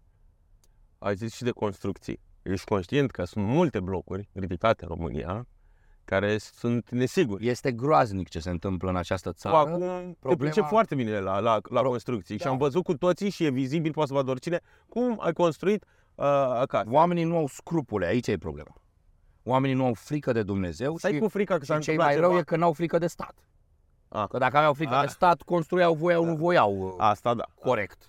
Asta da. Dacă- Mai cred că mai, ai de sus e Înțelegi? mai grea. Da. Ai de sus e mai Dar grea. aia de sus e și mai grea, da, Doamne ferește. Pentru că ai văzut și tu. La un moment dat se întoarce roata. Ard mansardele, Doamne cad ferește, casele. Da. Da, deci cumva, da. Dar ce este și mai șocant este că sunt unii care nici în al doilea, 12-lea ceas n-au scrupule. Adică cad casele pe oameni și ei nu mai răspund la telefon. Ferească Dumnezeu, nu știu, adică la mine și dacă mm, avem o fisură de aia mică, că știi că casele lucrează. Da. Doamne, naș un secunda unul e acolo și corectează tot. Și nu mai știu cum să-mi cer scuze, nu ni s-a întâmplat până acum, dar le-am spus oamenilor, mă, În cazul o casă lucrează. O casă în primii 5 ani de zile se mișcă, avem seisme, avem chestii, da? Eu sunt acolo să, să fiu gata, pregătit de orice vă doriți, vă rog să nu vă fie rușine să ne sunați, să nu vă gândiți că s-a făcut ceva din reavoință. E, sunt alții de cad casele pe clienților și ei nu răspund la telefon. Dar ți-a fost teamă de asta, de asta ai și uh, ai vrut să te asiguri că totul o să fie ok, să nu cadă casă, nu ai o Nu, nu problemă. mi-a fost teamă nicio secundă, pentru că dacă construiești cum trebuie, nu o să cadă, frate, nicio casă. Deci să spun un lucru, Mhm. nu e un secret și am spus-o peste tot. Casele câți rezidenți sunt construite mai bine decât casa mea. No joke, chiar no joke. Pentru că, bă, eu consider că Dumnezeu m-a făcut, mi-a, mi-a făcut uh, gimnaziala, ca să zic așa, pe școala, pe casa mea. Eu am făcut școala pe casa mea, am învățat ce înseamnă un constructor uh, care își bate joc de lucrare, am învățat ce înseamnă constructorii tipic românești care construiesc efectiv parcă cu ochii închiși uh, și am înțeles, ok, dacă vreau să fac ceva pentru alți oameni, nu o să fac așa că eu pentru mine o dreg eu singur. Dar altul om nu pot să-i fac așa ceva. Da, parcă e, parcă e mai mare teama. nu pot, de- mă, dacă, am frica de, dacă ai frica de Dumnezeu în viață, nu poți să-ți bagi joc de alți oameni, că ți se întoarce în zecit. Ne păcălim niciodată pe nimeni. Doamne ferește, dar, păi, cu, dar dacă aș fi păcălit până în ziua de astăzi, aș fi și plătit. Vrei să spun un lucru? Eu sunt cel mai prost vânzător de mașini din curtea școlii. Eu am vândut mașinile mele nu ca underprice, mega underprice. De ce? Pentru că nu am vrut niciodată să se întâmple ceva. Păi vrei să spun un lucru? Am vândut la un moment dat un Audi pe care îl hărtănise pe ultimul hal, bă, dar nu ultimul hal. Și mă sunase al patrulea cumpărător. Domnul Dorian, ce să fac cu mașina asta? Că nu mai știu, nu mai... Zic, domne, eu am dat-o la 9000 de euro pentru că știam că e cocoșată, în contextul în care un model de la se dă la 15.000. Au, au. Și îmi spuneau oamenii, oh, eu am dat 15.000 pe ea. La, pa- la al patrulea. La al patrulea. Păi da, eu am dat-o primul Vai! de bună A credință. făcut Bă, un vezi, bani că, și el? vezi că e stricată, ți-o dau cu 5-6 mii mai ieftină, că atât costă să o repar, da? Da. Și el i-a făcut o mântuială de aia, de, știi? Ai, vai, vai. O sămsăreală de aia și Și-a a dat dat cu cu niște- bani buni. Da, făcut da, bani, eu nu vezi? cred. Eu nu cred că oamenii ăia zâmbesc, mă, sau că oamenii ăia pun capul pe pernă așa cum îl pun eu. Știi că zicea Bendeac, bă, ce face popa asta de, feri- de așa fericit? Încerc să fiu corect. E primul factor care te face fericit și relaxat în viață. Da, când n-ai făcut rău nimănui, nu. Bă, când ești corect. Bă, bă. Bă, când ești corect, știi, te costă ceva bani, Da. dar ești liniștit. La fel ca în construcții. Uite, în construcții încerc să fiu corect și nu lacom. La ce produs am avut, puteam să pun un, o să am o marjă de profitabilitate Da, măi. mult mai mare. M-am întrebat asta. De ce ne-ai Bun, pus un preț mai mare având în Pentru că vedere nu că... vreau să-l supăr pe bossul. Că bossul când vede că te, te lăcomești la bani, îți dă fulger. Ia am eu vorbele mele, da? da. Îți dă fulger, eu nu vreau fulger. Eu vreau uh, soare, fără nori. Puteam să cresc marja de profitabilitate considerabil. Probabil aș fi vândut mai greu, probabil mă chinuiam mai mult, probabil uh, oamenii nu mai erau atât de încântați de ce au primit. Vecinii mei jubilează. Noi ne întâlnim la șprițuri în, în curte, la, în casele lor. Păi câți dezvoltatori stau mă la grătar seara cu clienților, în curte la clienților? Păi mâncați dacă duci un dezvoltator în curte la clientul lui, unul dintre ei, nu spun că nu sunt și dezvoltatori care construiesc cu inima, am cunoscut și îi felicit, bravo! Dar câți dintre ei își permit să se ducă la grătar în curte la clientul lor, fără să înceapă clientul, păi uite ce am pus acolo, iau ce am pus acolo, iau ce am pus acolo. Da, mă, asta e chiar pe bune. Tu știi cum îi cheamă? Pe toți? Cum nu, frate, dar eu am un telefon, de eu am pus, le-am pus bariere, le-am pus stradă, totul este din banii mei făcut. Și am mare atenție că mi-a fost reproșat asta. Mm. Eu n-am promis clienților că se rezidență asfalt și bariere. Deci înțelegi ce spun? Că mulți mi-au spus, du-te bă de aici, că dintre vecinii mei, cărcotașii, Uh-huh. du-te bă de aici că ai pus uh, asfalt și bariere că, uh, ți-ai- ca să-ți vinzi tu casele. Maestru, eu am vândut casele înainte să pun asfalt și n-am promis niciunui client asfalt.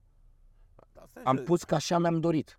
Păi și care era problema? Și dacă era să vin casele? Nu i-ai întrebat? Păi, Uh, Păi nu, problema era că în momentul în care unul dintre vecini a avut lipsa de bun simț să își bată un pic joc de asfaltul proaspăt pus și anume să intre cu roțile pline de noroi, i-am reproșat, băi, nici măcar nu protejați bunul pe care vi l-am oferit din banii munciți de mine. Zic, e, e o chestie la care nu v-am cerut un leu, v-am cerut doar respect față de munca mea.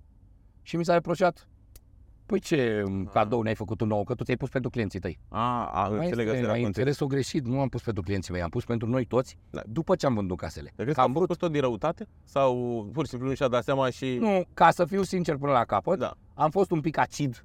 Pentru că atunci când vine vorba de Așa. munca mea, iar Corect. 20 de mii, 20 de mii a fost strada aia. Când vezi, bă, 20 de mii ai tăi noroi, să mă la Jacksana dacă nu te iau un pic capul, Corect. înțelegi, să trec Cred că- transpirațiile, mai ești și până, nu știu unde eram, Da. Piatra Neamț, Alba Iulia, Timișoara, plecat de vreo 5 zile, rupt în gură de oboseală, răgușit. Când am primit poze, că imaginează nici măcar nu a fost o reacție a mea, am primit poze de la oamenii care au construit strada și mi-au spus, Dorian, nu-mi pare rău să-ți arăt, dar uite-te de la vecinul ce a făcut, că gen omul care construiește strada era la fel de rănit ca mine, că îți dai seama, ăla e munca lui. Corect, Și zice, bă, mâncați Mă așa, ceartă stați Dorian. în soare, Mă mă. zice, O să zică că eu degeaba, mă. Și când am văzut, îți dai seama că am văzut negru în fața ochilor, mă, că de gură, da, m-au trecut toate transpirațiile. vai, Dar, din păcate, m-am obișnuit deja. Aceeași poveste s-a întâmplat și la garsonieră, la bloc, când um, am dorit să schimb ușa de la scară.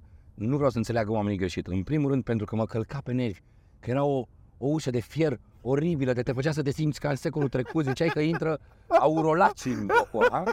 Și în al doilea rând, pentru că, repet, nu vreau să fiu ipocrit, urma să bag uh, uh, garsoniera la Booking sau Airbnb, da? Deci era un win-win, Da, adică, da, da. da? Am schimbat ușa, iar vecinii mi-au spus, păi da, dar n-ai pus iluminator sus acolo. Am pus ușă de termopan, mă, la scară și am, și am plecat cu gresie toată scara, da? Și mi-au spus, păi da, dar n-are iluminator.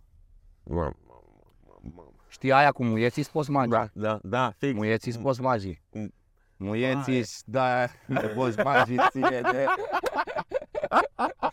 Bă, da, de, e foarte nasol când se întâmplă de astea. Când vrei să faci ceva, din, din cât ai tu acolo și oamenii vin Din și vor păcate. extra. Știi? Asta se întâmplă worldwide. Ia un deget, ia două, ia trei și... Worldwide. Da, bă, dar nu-mi dai toată, nu dai tot Asta- brațul ăsta, worldwide. Dorian. Să nu cumva să înțeleagă Da. da, oamenii că o, cumva încerc să o dau că românii. Nu, frate, că mai aud, domne, ăștia sunt românii. Nu, frate, ăștia sunt oameni. De acolo proverbul, lume multă, oameni puțini. Mie mi se pare fascinant pentru că au fost foarte mulți oameni. Uite, de exemplu, știi ce mi-a tot apărut și mă, mă, mă enerva pentru că eu, eu te iubesc foarte mult și cum spuneam și la începutul clipului, Zi. de când te știu, de când de la arena Care romane. dintre hate-uri? Mă, nu, mi-a părea un, uh, îl știi, zic, un băiat care te întreabă ceva, te trage de mână după un concert. A, puștulică ăla. Da, mă, și tu te întorci, dar era scos din context ăla ceva. Și că Dorian cum răspunde, că m- mi-a pus că...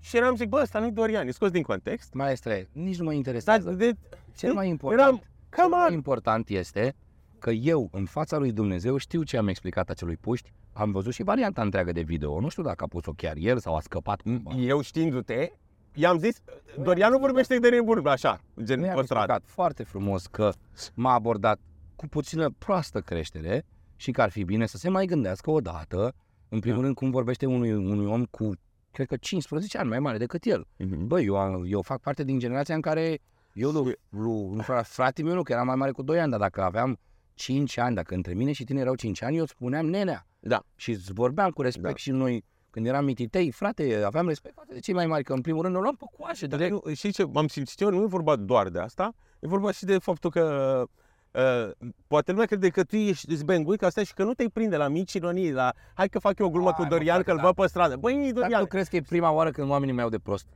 Oamenii uh, a- a- au o mare, dar da, asta e un mare avantaj, fii atent, o să-ți o povestesc cât se poate frumos. Oamenii au o mare problemă. Oamenii când văd mușchi și carismă zic, a, prostie. Nu e o problemă. Eu am îmbrățișat cu tot dragul acest lucru. De ce? Pentru că îți spun o chestie. Într-un meci de box, îți fac direct Mhm. exemplu ca să înțelegi. Într-un meci de box, un adversar bun, subestimat, va fi cel mai puternic din ring.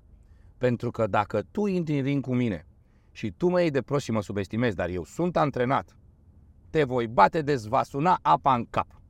Același lucru se întâmplă în viața mea. Oamenii cred că creierul meu este gol din pricina faptului că mă Nu cred că cutrelez tot. foarte mult. Au mai trecut ani. Așa era înainte. Mhm, Da. Da, da, da. da. Vreme, Dar cine poate avea- și că te-a cine văzut avea un mușchi era personaj, prost. te-a văzut un personaj, că nu doar mușchi. Uh, Ești agitat, eu Nu știu mă că- interesează, Andrei. Eu mă lovit și eu de asta. Să mă... Nu mă interesează. Odată Bă, cu prea trecerea, agitat, e nebun. E odată nebun. cu trecerea anilor am înțeles că nu mai trebuie să dovedesc nimănui nimic și că trebuie să-mi văd de drumul meu și că este foarte important Mhm. ca eu să știu cine sunt și să știu cum vreau să fiu în fața lui Dumnezeu. Și în rest, cine vrea să înțeleagă cine sunt eu, să înțeleagă cine nu vrea, treaba lui. Dar nu te deranjează că tot, și sunt sigur că ți s-a întâmplat. Asta poate nu e așa, dar tot oamenii ăștia care poate au zis, a, dinții, a, Darian, alb, a, mamă, cum el, cum e, tot, tot, tot, au vrut să stea așa lângă tine și să Dar petreacă au vrut timp, să nu te stea așa lângă așa? Mine, dar într-un final au ajuns să aibă și ei dinți. A, Trei a, sferturi, perfect, trei perfect, sferturi perfect. din industria asta Perfect. râs de dinții mei și acum Perfect. mai mult de trei sferturi din industria asta are fațete. Ce este și mai amuzant pentru Mhm. mine este că din cele trei sferturi din industrie care au acum fațete, Mhm. 70% au niște dinți făcuți groaznic de prost. Pentru A- că, asta zic. pentru Nu- nu că te-a deranjat doctorul asta? meu e unul și bun și nu mulți își permit să meargă la el. Uh, nu, niciodată nu mă deranja lucrurile astea. Că au vrut Pentru apoi că- să facă ce faci și tu. Ascult. Că au zis că, bă, eu te Ascultă-mă. are succes, dar eu Ascultă-mă. rădeam. Noi nu suntem aici pe pământ ca să judecăm. Corect. Dumnezeu judecă. Noi trebuie să fim buni și blânzi. Matei 5.5, ferice de cei blânzi că cei vor moșteni pământul. Be kind. O să omori pe toată lumea cu bunătatea. Cu, cu bunătate și cu indiferență vei omorâ și cel mai stârpi și cel mai aprig hater. That's right. Bun, fii atent. Am uh, o singură rubrică, un singur examen pentru tine, așa se și numește. Așa. Pentru că te pricep la mașini. Ah. Când ai avut ultim? Nu, nu ai avut accidente așa mari. Ai, cum, doamne, Nu, nu, nu, nu, dar ce-am mare, prăpădit din vina mea. Unde? Hai să discutăm Da. de vina mea, da? Deși oricum nici acolo n-a fost în totalitate vina mea. Acum 3-4 ani cei care sunt șoferi știu despre ce este vorba. Nu 3-4, vorbesc prostii. 5 ani, cred că 5 ani. A, mult. În București se obișnuia a se stropi pe jos cu o substanță antigheață care era foarte alunecoasă. Mi s-a spus și la accidente ușoare că este plin de accidente pentru că, într-adevăr, nu știu din ce motive, nici nu intrăm acum Da. în discuții politice, că nu-mi place politica, da. Da. să mă bați. Nici mie. Ce Uh, bine. În tot Bucureștiul se stropea pe jos cu acea substanță extrem de alunecoasă. Mhm. Eu, mai atunci, mai dobitoc fiind la volan prin oraș, am plecat mai smucit uh, de la rond, de la universitate și până în, cum se numește aia care iese din spate de la Inter? Batiște. Batiștei. Până în Batiștei am reușit să prind niște viteză considerabilă și îți spuneam că n-a fost în totalitate culpa mea, pe jos era stropit cu ăla. Uh, nouă ni s-a făcut verde la semafor ca să urcăm spre Romană, iar de pe Batiștei un nebun cu mașina a trecut pe galben roșiatic, eu nu l-am văzut, mașina din fața mea de la semafor nu a plecat la verdele nostru pentru că îl vedea până că trece pe galben, eu nu m-am uitat ce se întâmplă cu mașinile din fața mea pentru că eram cu ochii în semaforul care e sus. Și când am văzut verde, am zis ok, pot să mă duc. Da. Și când am coborât ochii, am văzut că la nu pleacă la verde și zic, au. Am frânat, mașina a început să se ducă Sanie, X6, nu vreo prostie, Da. M50D. Mi-am dat seama că nu mă voi opri și zic, dacă mă înfig în ăsta din față, nu numai că rup mașina în două, dar îl rup și pe el în două și risc ceva. Am tras de volan pentru că fiind pe banda a treia aveam contrasensul care era gol, Da. însă din păcate contrasensul avea verde și el. Am văzut că din față vin și ăia și atunci ce am făcut? Noroc că, doamne, doamne, mi-a dat câteva calități de șofer. Am încercat să mă strecor printre ei și n-am făcut foarte mult rău. Am julit pe dreapta pe cel care era oprit la verdele nostru Da. și pe stânga pe cei care vreau din față. Am trecut, reușit să trec printre ei, dar despărțind un pic marea în două ca Moise, așa știi? N-a fost foarte grav accidentul, dar am reușit să prăpădez vreo 3-4 mașini. Cu tot cu Mai mine. bine decât viață cu mine, sau... Dar, Nu? dar, toată lumea fericită, am avut grijă de fiecare om în parte, să știu că zâmbește și că nu a pățit nimic.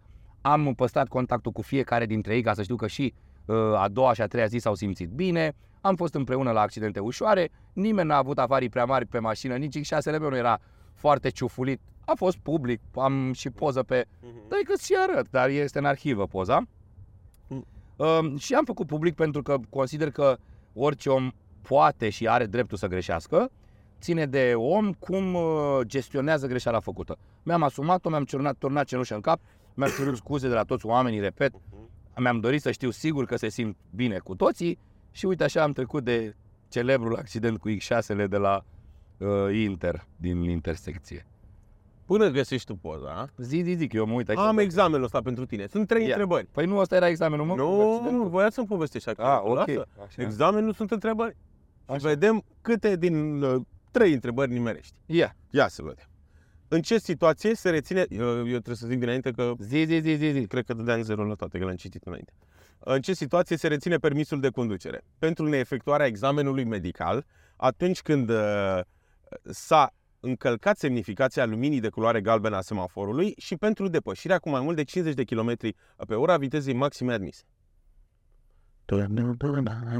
Deci, A neefectuarea... și ce? O să răspund în celălalt episod. Dar tu poți să vezi. 2. Așa, la ieșirea din zonele rezidențiale sau pietonale, sunteți obligați să acordați prioritate A. autovehiculelor, B. pietonilor de pe sensul opus de circulație și C. tuturor autovehiculelor cu care vă intersectați. La ieșirea din rezidențiale, Din zonele așa sau pietonale, sunteți- sunteți obligați să acordați prioritate autovehiculelor, pietonilor de pe sensul opus de circulație sau tuturor autovehiculelor cu care vă intersectați. Mă, ce grele astea sunt. Eu zic sincer că nu mai Crezi că de știu. obicei le mai și vezi când așa când ți le recită unul e mai greu. Dacă nu poți Nu să mai știu. bine. Tuturor autovehiculelor, nu? Că ești din ăla, nu? Ai cedează, Da, nu? răspund în celălalt episod. Dar Ok. uite, poți să vezi și la asta. Aoleu, Hai ce că am nu vreau făcut, să- am dat. Nu vreau să le văd pe toate, Da. eu nu căcau Mai am cu una, șasele. Ul- ultima. Ia, Manevra de evitare prin schimbarea direcției de mers a unui obstacol aflat pe sensul tău de Stai, circulație. stai ușor, stai ușor, mâncați aș gura ta Hai cu că asta termitul auzi tău. și tu, asta zici și Deci- ți oamenii. Stai ușor Păi de da, dar ea. nu le dau examen, vorbesc cu ei, deci. Cred că au sărit manevra. microfoanele la aer. Ia Mă uitați ușor. cum așa amândoi urlând pe bancheta din spate. Ia ușor, deci manevra. Manevra de evitare prin schimbarea direcției de mers a unui obstacol aflat pe sensul tău de circulație, urmată de revenirea pe același sens, constituie situație de urgență, B. Depășire și C. Ocolire. Deci evitarea prin schimbarea direcției de mers a unui obstacol aflat pe sensul tău de circulație și apoi revii. Ia, Mă, ce mi-ai făcut, băi. Eu cu asta nici nu sunt de acord, eu nu știu dacă e corect. Ba da, e că n-ai cum să Așa. treci, îți dai seama, teoretic, ocolire aș spune. O să zicem În episodul în următor. episodul următor. Că știi de ce am zis ocolire? Pentru că ai văzut când îți defiază traficul, îți arată ocolire? Mhm. Știi, când te Mhm. bagă până în altă parte, Da. îți arată ocolire. Mă gândesc că și aici e ocolire. Dacă mă întrebai pe mine să-ți răspund repede, ți-aș fi spus depășire. Pentru că se, se semnalizează ca o depășire, pui semnal stânga, depășești, semnal dreapta și te bagi la loc. Dar, nu știu, bă, te mint. Nu. Eu mai știu. Ia uite-l mâncați și inima. Ia uite că Are 84.000 de like-uri Vai. și cam, da, vezi că nu e foarte rău, adică, Nu. repet, la patru mașini, bara era aproape întreagă, Da. uite, deci tu. Dar Da. am, am, avut, am, am avut prezența de spirit să nu mă înfig în, în spatele celui din față, că era rău. Am ieșit și m-am, așa, Uite ce ți-ai schimbat stilul, acum îmi dau seama. Ce, de haine și Da, de... da. normal, păi da. E o chestie a unui artist. Părerea mea e că Întotdeauna, da. trebuie întotdeauna să te reinventezi, altfel vei plictisi. Corect, corect. Dar cum crezi că o să fii, când o să fii bătrân Dorian? Mă tot gândesc la, la filmul băieților de la Five Gang. Eu știi cum bătrân, băi, eu așa te văd. Eu știu E cum cel vreau mai să fiu, aproape de- gen un fel de... Un fel de m, varianta mai ponderată și mai uh, uh, puțin pe Bahaos al lui Gianluca Vachi. Cred că mai mult Gianluca Vachi Da. pe parte fizică, dar nu pe parte comportamentală, că nu-mi prea plăcea ce vedeam pe el pe acolo cu dansurile lui pe iahturi și mai muțările alea, nu că eu nu m-aș mai muțări. Dar prefer să În cred felul că- tău, fiecare prefer se să mai cred că- muță. Exact, că la vârsta aia mă voi mai muțări altfel, dar nu înseamnă că îl judec pe el și mi se pare un om în etate extrem de fresh, pe care îl respect și îl felicit, mai ales pentru că știu că na, are și niște rezultate în viață. Are, are, într-adevăr. Pe barba lui, acum, cel puțin asta am auzit, nu știu, sigur că na, fiind un superstar internațional, nu prea știm, nu avem acces la multe informații. Da, uite că avem acces la el când vine. Pe ce vine acum? Nu știu dacă mai vine, dar anii trecuți aveam acces să facem interviu. Habar n-am, dar te nu duceam- știam, nu știam. te Nu, duceam de și fapt și asta de e- drept nu știu Ia care, stai să-ți arătăm noi. ce business a făcut Gianluca Vachi, asta nu știu. Da, știi? vrei să vorbiți de Robert Kiyosaki? știu. Întrebarea mea în clasa Da. 7 la un moment dat când mi-a spus cineva de Robert Kiyosaki, mi-a zis, citiți cartea Tată bogat, tată sărac. Și, bă, m-am dus acasă, am, mă- m-am cumpărat. Kiyosaki s-a întâlnit uh, Bucnici, nu? Da, dar, uh, băi, uh, am văzut chestia aia, dar uh, Robert Kiyosaki, eu am- m-am dus la școală a doua zi, m-am uitat un pic peste ea, de povestiți oricum în mare parte profa la școală, eram a șaptea. Și zic, nu vă supărați. Dar din ce a făcut bani Robert Kiyosaki? Care e business-ul lui? Nu știe nimeni, nu? Din cărți. Nu mă întreba. Din cărți. Da? Din carte, Bravo tată lui. bogat, tată sărac. Bă, bă, bravo lui, un bestseller uh, la nivel internațional poate să te îmbogățească. Sau ce Păi, tată, el zicea că te învață business, că el a construit numeroase business-uri și a căutat ce? După au apărut altele. Așa să știi că mi s-a... Eu nu citesc barul ăsta. Uite, mie mi s-a întâmplat acum din nou cu Kiyosaki, Jordan Peterson. Kiyosaki, Îl, îl știi pe Jordan Drake. Peterson? Ce este, ai tot scriitor? Nu apare el pe YouTube, acum este filozoful modern. Nu. Băi, eu am fost foarte dezamăgit de evenimentul lui, unde a venit și în uh, gargară. Oamenii au plătit câte 1000 de lei pe bilet. Gargară, Cine i-a pus gargară, să gargară, Jordan Peterson. Bă, nu, mă uitam și m-am întrebat dacă sunt eu prost. Și mai aveam alături de mine niște oameni pe care îi consider mai inteligenți, pe același rând. Și am a fost o situație de asta, el este un tip cu școală, cu academie, cu tot, și numai gargară, niște povești super banale. Și m-am uitat la oameni de lângă mine, zic Dorian, m, foarte panicat, că bă, am în momentul ăla, cred că sunt eu foarte prost și toată lumea înțelege. Andrei, nu, nu duci, tată, nu, nu te duce mintea să înțelegi ce zice ăsta. Dar sunt niște lucruri banale. Și mă uit la el, mă uit și la un moment dat mă ridic să plec. Și doamna de lângă mine, doamna care a construit alături de soțul un business în România, la fel, doamna mi-a zis, "Ă, ăsta gargară, nu, nu înțelegi, am simțit cum vă zic, bă, Nu-s prostul. nu sunt prostul. Apoi niște prieteni din Cluj uh, care bă, au construit la fel uh, Noodle Pack, uh, Daniel Tisea și, uh, și iubita lui și soția lui, la fel eram acolo și, și ei aveau aceeași părere, dar se uitau la mine și mă întrebau dacă toată lumea de pe rând e la fel. Bă, cred că nouă ni se pare că ăsta are gargară. Și când au văzut că am plecat, mi-au zis, când am văzut că ai plecat, am zis, nu suntem singuri. Sunt foarte mulți oameni care trăiesc din asta, dar asta voiam să ajung aici cu tine. Care crezi că e cea mai mare scamatorie din lume? Crezi că există scamatori din ăștia Nu care știu, vând? frate, nu mă interesează, nici nu vreau să aud de scamatori și de să facă ce vor ei, nu vreau să aflu care sunt. Nu mă interesează păcălici, scamatori, uh, b, b, b, wannabe. Uh, Trăim, din păcate, într-o lume din ce în ce mai fake. Nu înțeleg de ce vor oamenii să fie așa, este fix treaba lor. Iar eu nu vreau să, nici măcar să... Simplu fapt că, că ți- îți dorești să cunoști uh, scamatoriile, te poate mânji cu energia aia și nu vreau. Aura mea trebuie să rămână impecabilă. Eu muncesc foarte mult să nu mă ating de nicio energie, de... de chestii de rahat. genul ăsta. niciuna, de niciun fel. Doamne. Dar le reperezi repede și te... Dacă le reperez, Da, și le... normal că le să fugi de reperez. ele, Păi, pur dar și dacă simplu. nu le reperezi, înseamnă că o să cazi în plasa lor.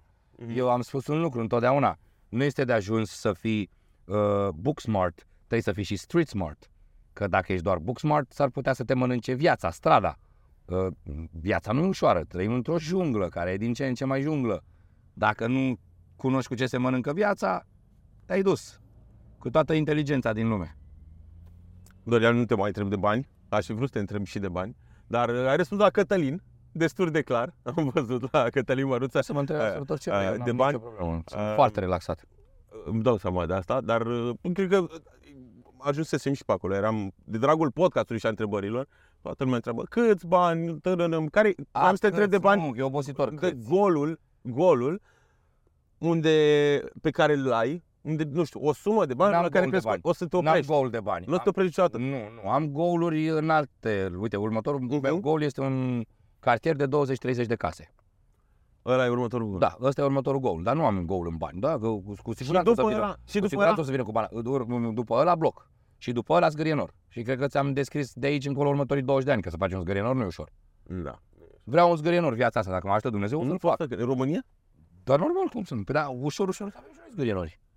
Avem deja, uite, pe nord, pe acolo, pe la podul Piper, avem bloculețe care cred că au 20-30 de etaje, nu știu cât au, au alea, nu?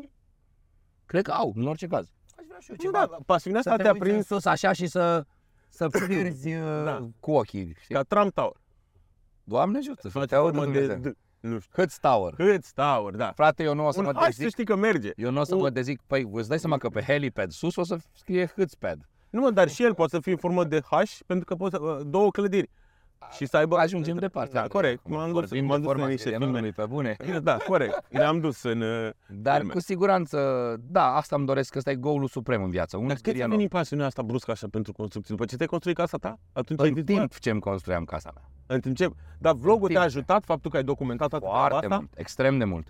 Păi atunci mi-am dat seama că poate fi un business extrem de complex și ramificat, în sensul că nu numai că construiesc și că îmi place, uh, prinde și la oameni pe YouTube și îi și ajut, în primul rând să nu repete greșelile mele și în al doilea rând să Mhm. învețe alături de mine ce înseamnă construcțiile, pentru că știm cu toții cât de mult le plac oamenilor construcțiile.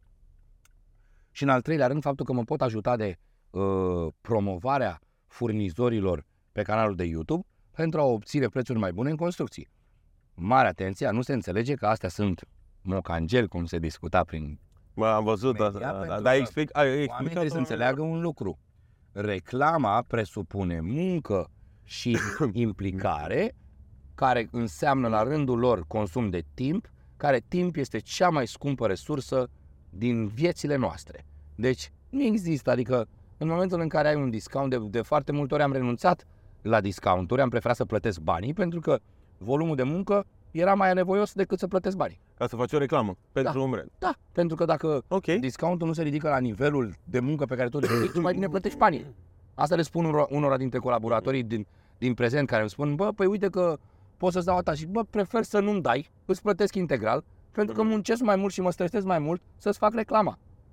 Oamenii nu știu de fapt că un spot publicitar Mhm. pe TV în prime time costă câteva zeci de mii, sute de mii de euro. Corect. Păi, vezi de ce vorbim? Și dacă ne luăm după Reclama- oamenii care te urmăresc și Reclama vânză pe înseamnă care le bani. faci, corect. Asta n-au înțeles. Pe, A, crezi că încă mai sunt oameni care supără în România când văd că a, mă faci reclamă sau Încă crezi că nu- mai sunt oameni care mai- mai... vrei să ne păcălești Tudoriane? nu prea, E vizibil. nu prea. E Nu, vizibil. din ce în ce mai puțini. Sunt oameni care înțeleg că e un joc. Ce este prost este că încă sunt influenceri care promovează bălării. La ce te referi aici? Nu vreau să arăt Nu, cu degetul nu, sau nu cu să spun, deget, dar bălării ce înseamnă? Problema e că orice influencer ar trebui să se gândească de două ori înainte să promoveze ceva, orice. Corect. Din toate punctele de vedere. Bă, e bine, bă, produsul e bun, Ideea e că asta bă, l ajută și aș pe vrea, să, aș vrea să împart imaginea acestui produs la atâția oameni cât să mă urmăresc pe mine. Ar trebui să ne mai punem mai multe întrebări înainte să ne gândim numai la bani.